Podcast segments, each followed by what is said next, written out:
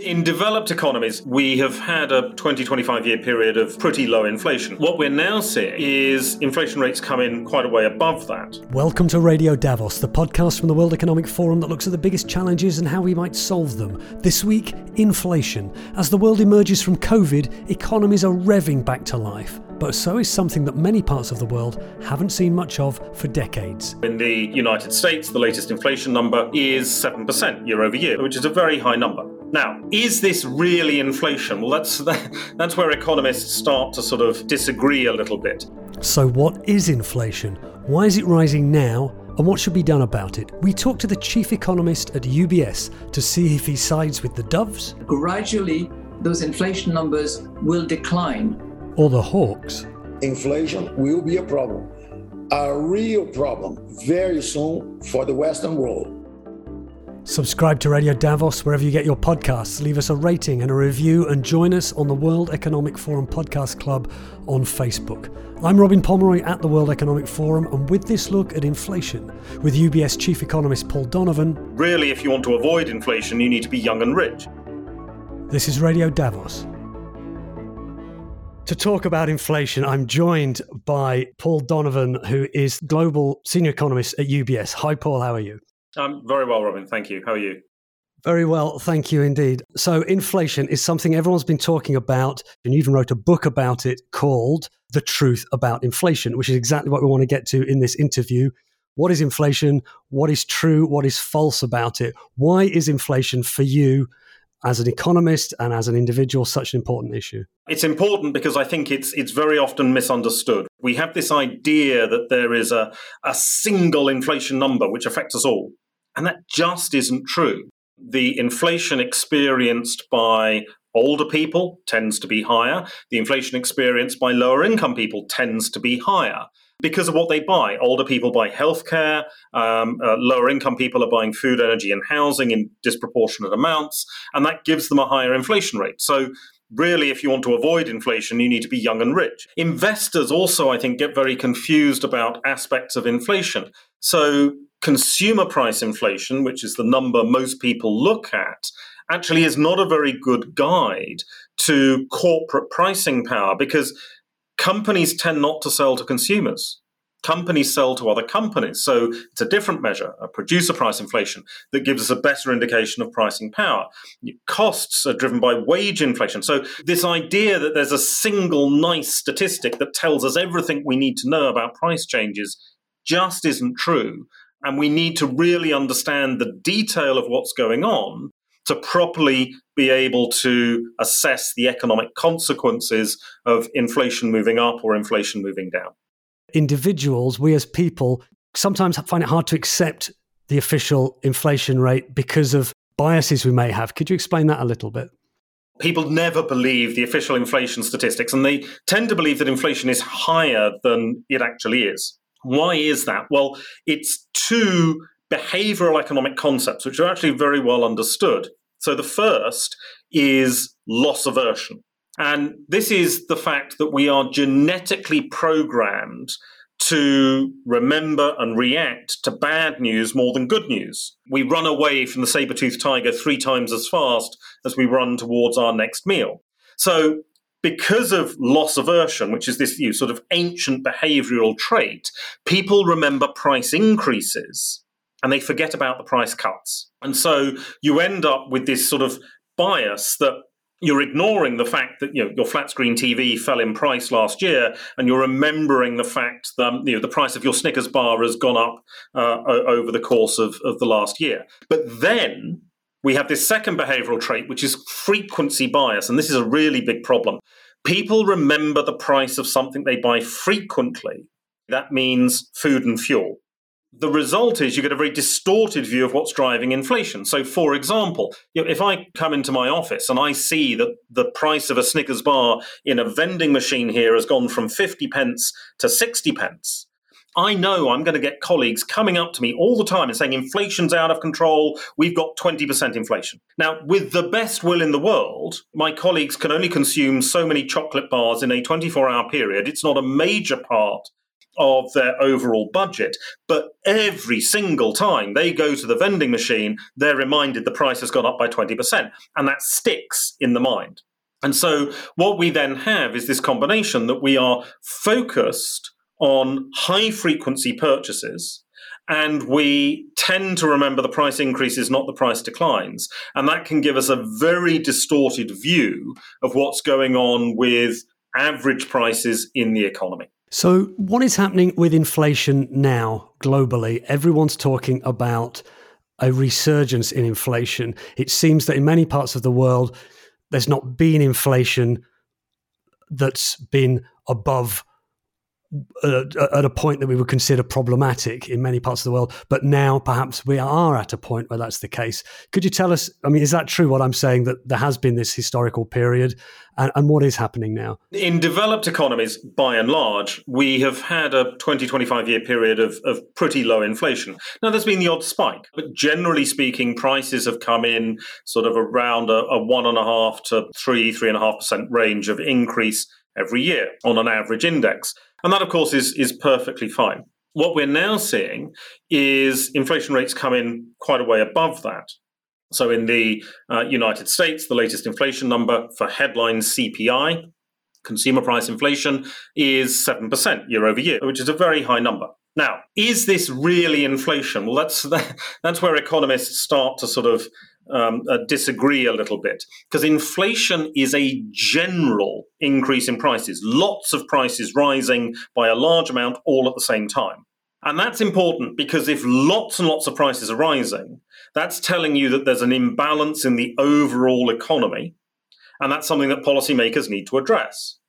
But if you've got one or two prices rising a lot and other prices behaving more or less normally, then that's telling you that there's a problem in one or two markets, but not in the economy at large. We've got slightly stronger inflation for most of the economy and one or two price increases that are really quite extraordinary.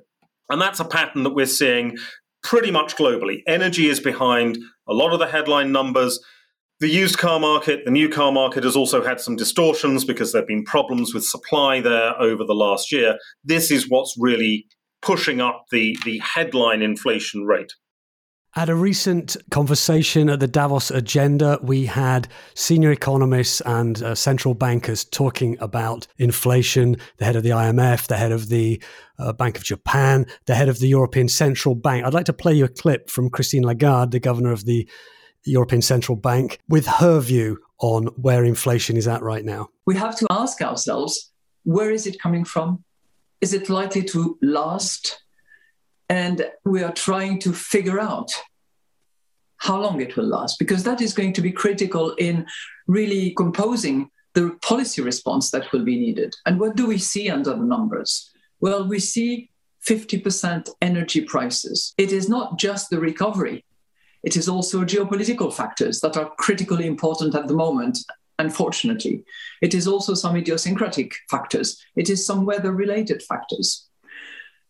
And the rest essentially taking out a few base effects that will eventually clear out in the next uh, month, actually, we see a lot of this super strong recovery that has outpaced supply, which was constrained. And as a result of that, you all, we all talk about the bottlenecks, the congestion of ports, the lack of truck drivers, and what have you. So then you ask yourself, these two big factors, are they going to be with us for the long term? Are they going to affect this inflation number and make it sustainable? And will that dictate our monetary policy response?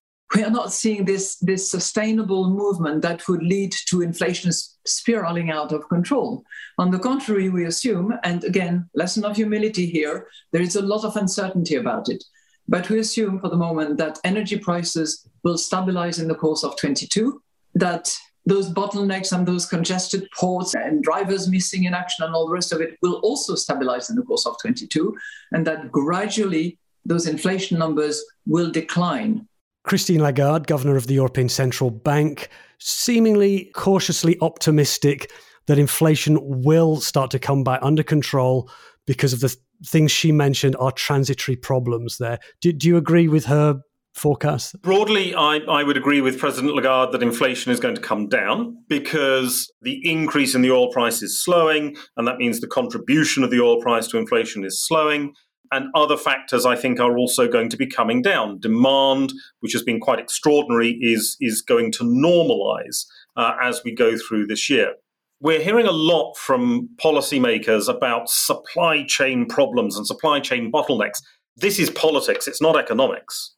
Because when we look at what's happened with global supply, global supply simply surged last year. Global manufacturing output, all time record high global volume of trade up 11% on the World Trade Organization's numbers.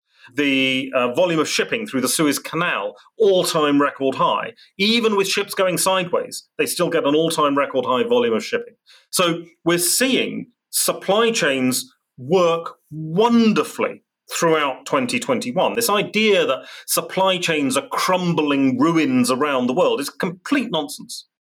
But what we had last year was a simply extraordinary level of demand. In the United States, demand for durable goods surged in the strongest increase we have seen since 1946. You've got to go back to the end of wartime rationing to see so strong a surge in demand for durable goods. And why was that? Well, that was because during the pandemic, people saved money and once they were released from the restrictions uh, around COVID and were able to go out and spend the money, they went out and spent the money. So you've had this extraordinary, extraordinary surge in demand, which has overwhelmed a valiant effort by supply to meet that demand. So here we have a bit of an imbalance in the economy. Demand is a lot stronger than supply, and that has pushed up some prices of goods. But of course, that surge in demand cannot last. And we're already starting to see it fade in the US and possibly also in the UK, because once the savings are spent, you have to go back to normal levels of demand. And that seems to be where we're moving to. And as we normalize demand, we're going to normalize inflation rates with a little bit of a lag because prices take a little while to adjust. But normalizing inflation seems to me very, very likely this year. So we should all take a deep breath and kind of ride this wave. I guess the question is with inflation is will it spiral? Let me play this little clip from someone else on that panel at the Davos Agenda Week. This is Brazilian Economy Minister Paulo Guedes. I don't think inflation will be transitory at all. I think these supply adverse shocks will fade away gradually, but uh, there's no arbitrage anymore to be exploited by the Western side. So I think uh, the central banks are sleeping at the drive wheel. They should be aware, and I think inflation will be a problem, a real problem very soon for the Western world. So that was Paulo Guedes, the economy minister of Brazil taking the other opinion, saying that things will spiral out of control. What are the risk factors that do push inflation to spiral upwards? What are the policy kind of levers available and whether they might or might not be useful this time around? So the simple answer is labor costs. Now, labor costs in a developed economy are about 70% of inflation. We all focus on things like commodity prices. Commodities really aren't that important to inflation. About 15% is down to commodities. Labor costs are the big one. And it's important to recognize here that we're not talking about wages. So, wages is, is how much you take home, but actually, what a company is interested in when it's setting prices is how much do I have to spend on labor entirely to produce a unit of output. The wage rate going up is not all we've got to consider. We've also got to consider how hard are people working? Because if people are working harder, then they should be paid more money, something I, I, repeatedly remind my bosses of. If you've got people who are working harder, they're producing more output, paying them more money isn't necessarily inflationary. So the US restaurant sector is a really good example of this. If we look at the data for December, restaurant sales in the United States were over 19% higher than they were in January of 2020. But you've achieved that increase in restaurant sales with 2.3% fewer staff. So, in that situation, of course, what's happening is staff are working harder, or in some restaurants, staff have been replaced by computers. Um, the only thing that the restaurant employee does is actually prepare the food for you. So, this automation means that you can use fewer people to achieve more output, and so therefore you can afford to pay those people a little bit more. So, the way that economists look at this is through something called unit labor costs. Now, the problem with unit labor costs is this is data that's revised very, very often, and it's not a very stable statistic, to be perfectly honest. But that's really what we're looking at. If we start to see wages increasing more rapidly than output is increasing, that would be something that would start to be problematic because then those wage costs would be passed on in higher prices, and then workers may respond with, with increased wage demands. I think it's very unlikely to happen. It happened in the 1970s in a very, very different world. The US president, President Nixon, was setting wages and prices personally. It was a state control. The price of hamburger in the United States was personally set by President Nixon in the Oval Office. It's quite remarkable. And that whole collapse of that pricing structure led to an inflation bout. The unionized nature of wage bargaining also led to increased inflation pressure. We're nowhere near any of that now. You're talking about this word productivity there, aren't you? That's the term that economists use. So it's okay to increase wages if productivity increases. I just wonder how does that? I mean, in a in a hamburger restaurant that might apply, but what about lots of areas where the output is quite difficult to measure? What about the millions of people who work in schools and in hospitals?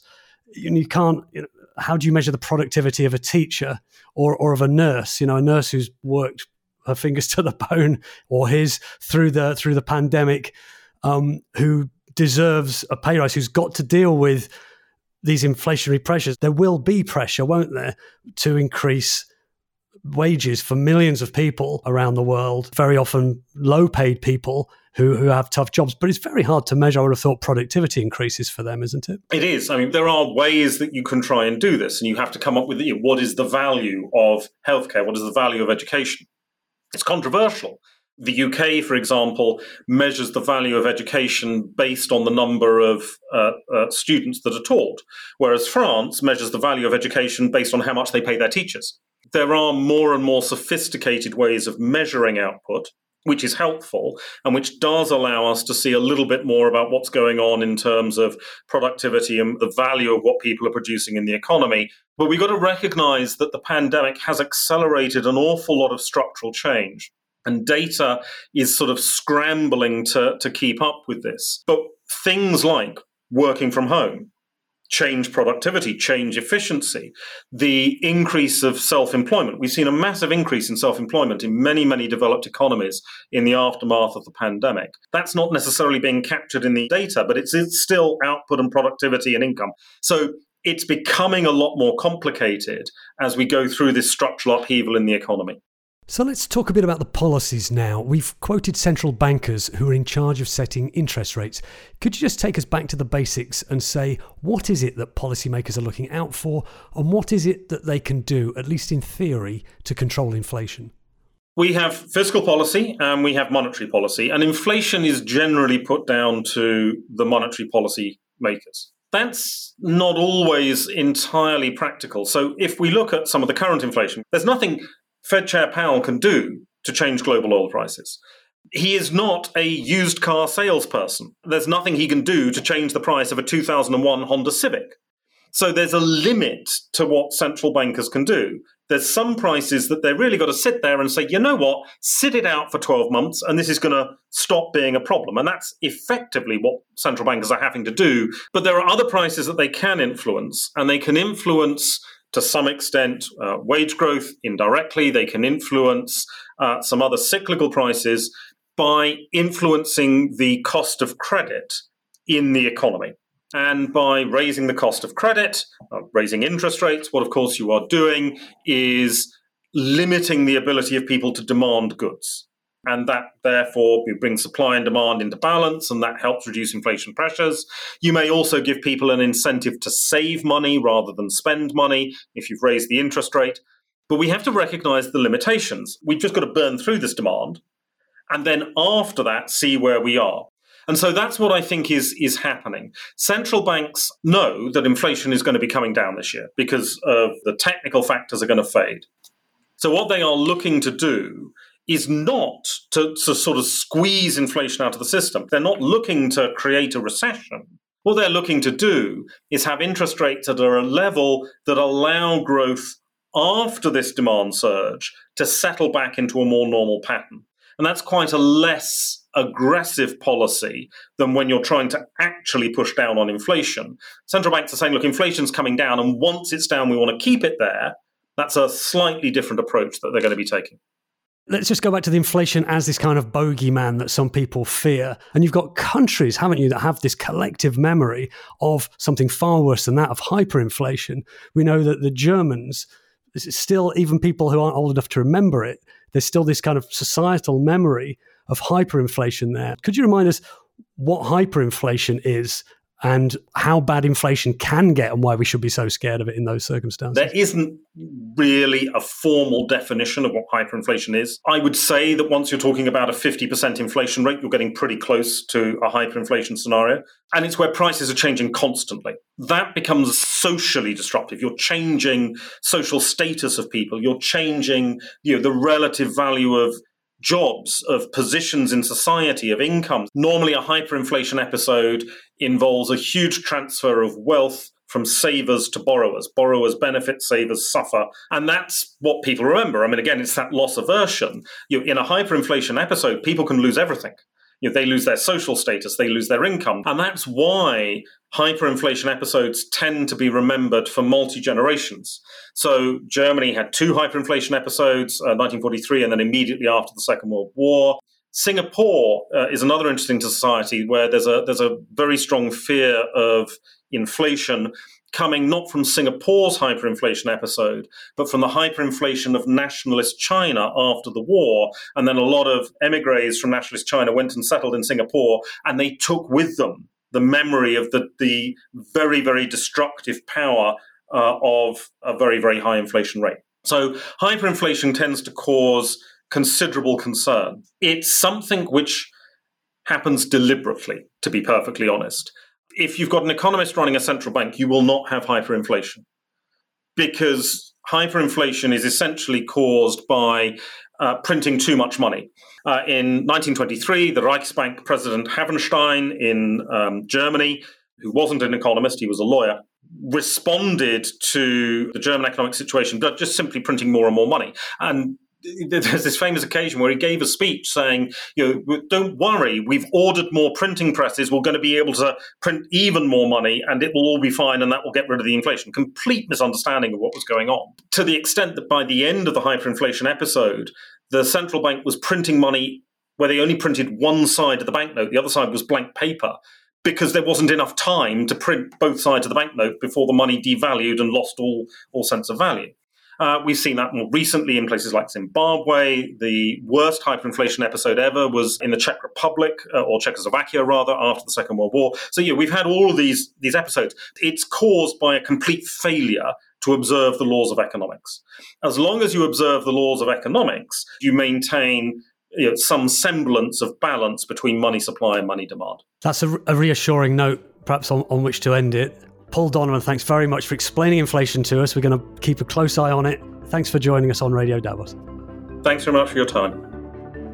Paul Donovan's latest book is called Profit and Prejudice The Luddites of the Fourth Industrial Revolution. Please subscribe to Radio Davos wherever you get your podcasts and please leave us a rating or a review and join the conversation about podcasts on the World Economic Forum Podcast Club. Look for that on Facebook. This episode of Radio Davos was written and presented by me, Robin Pomeroy, with editing by Klitsia Sala. Thanks to Kacho Roru. Studio production was by Gareth Nolan. We'll be back next week, but for now, thanks to you for listening and goodbye.